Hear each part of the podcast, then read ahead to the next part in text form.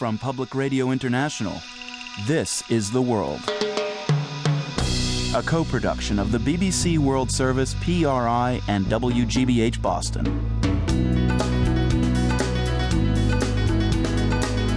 It's Wednesday, March 3rd. I'm Marco Werman.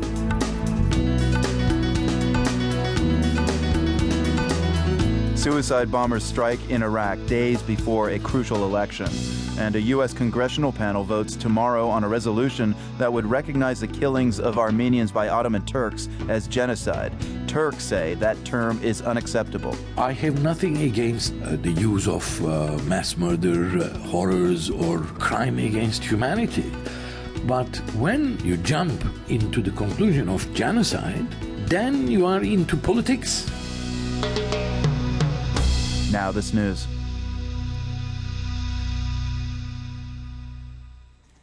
BBC News with Zoe Diamond. The government of Greece has announced further austerity measures to deal with its debt crisis. The new measures, totaling $6.5 billion, include a freeze on pensions, an increase in sales tax, and cuts to civil servants' salaries. Public sector workers and pensioners demonstrated in Athens against the move. The head of the European Commission, Jose Manuel Barroso, said the changes were important for the stability of the wider Eurozone. The additional measures announced today appropriately include expenditure cuts and, in particular, savings in the public wage bill, which are essential for achieving permanent fiscal consolidation effects and restore competitiveness. This is in the interest of the Greek people, who will benefit from sounder public finances, better growth prospects, and job opportunities. It is as well important for the overall financial stability of the euro area. President Obama has dismissed any prospect of greater state control over the US healthcare system as he called on Congress to approve his sweeping reform plans. Mr. Obama said it was time to give the American people more control over their health insurance. Paul Adams reports from Washington.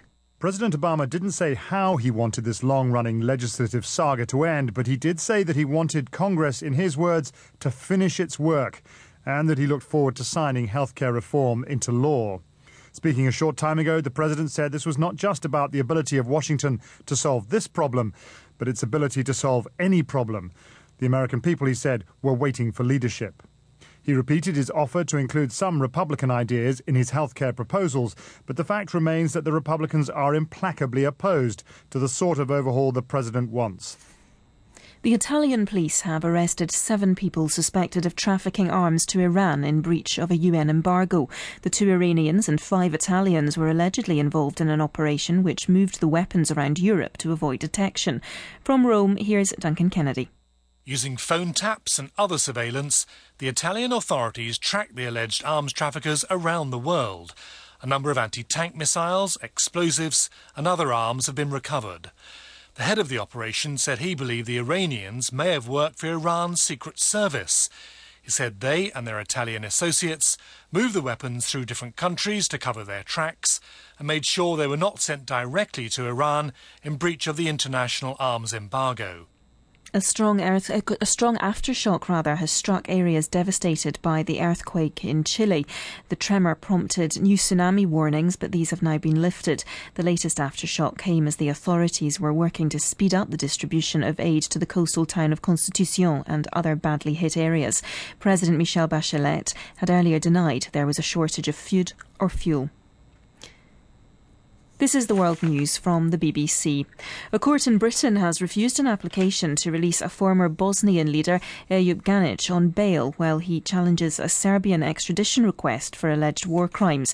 British police detained Mr Ganic on Monday under an extradition warrant linking him with alleged war crimes at the start of the Bosnian War in 1992. Aid agencies and the Ethiopian authorities have denied allegations in a BBC report that millions of dollars donated to the relief effort for the Ethiopian famine in the mid 1980s went to buy weapons. Former rebels involved in distributing aid in the areas they controlled told the BBC that only 5% of the money they handled at the height of the famine went to feed the hungry. The rock star Bob Geldof, who was the public face of the appeal for funds, described the report as rubbish.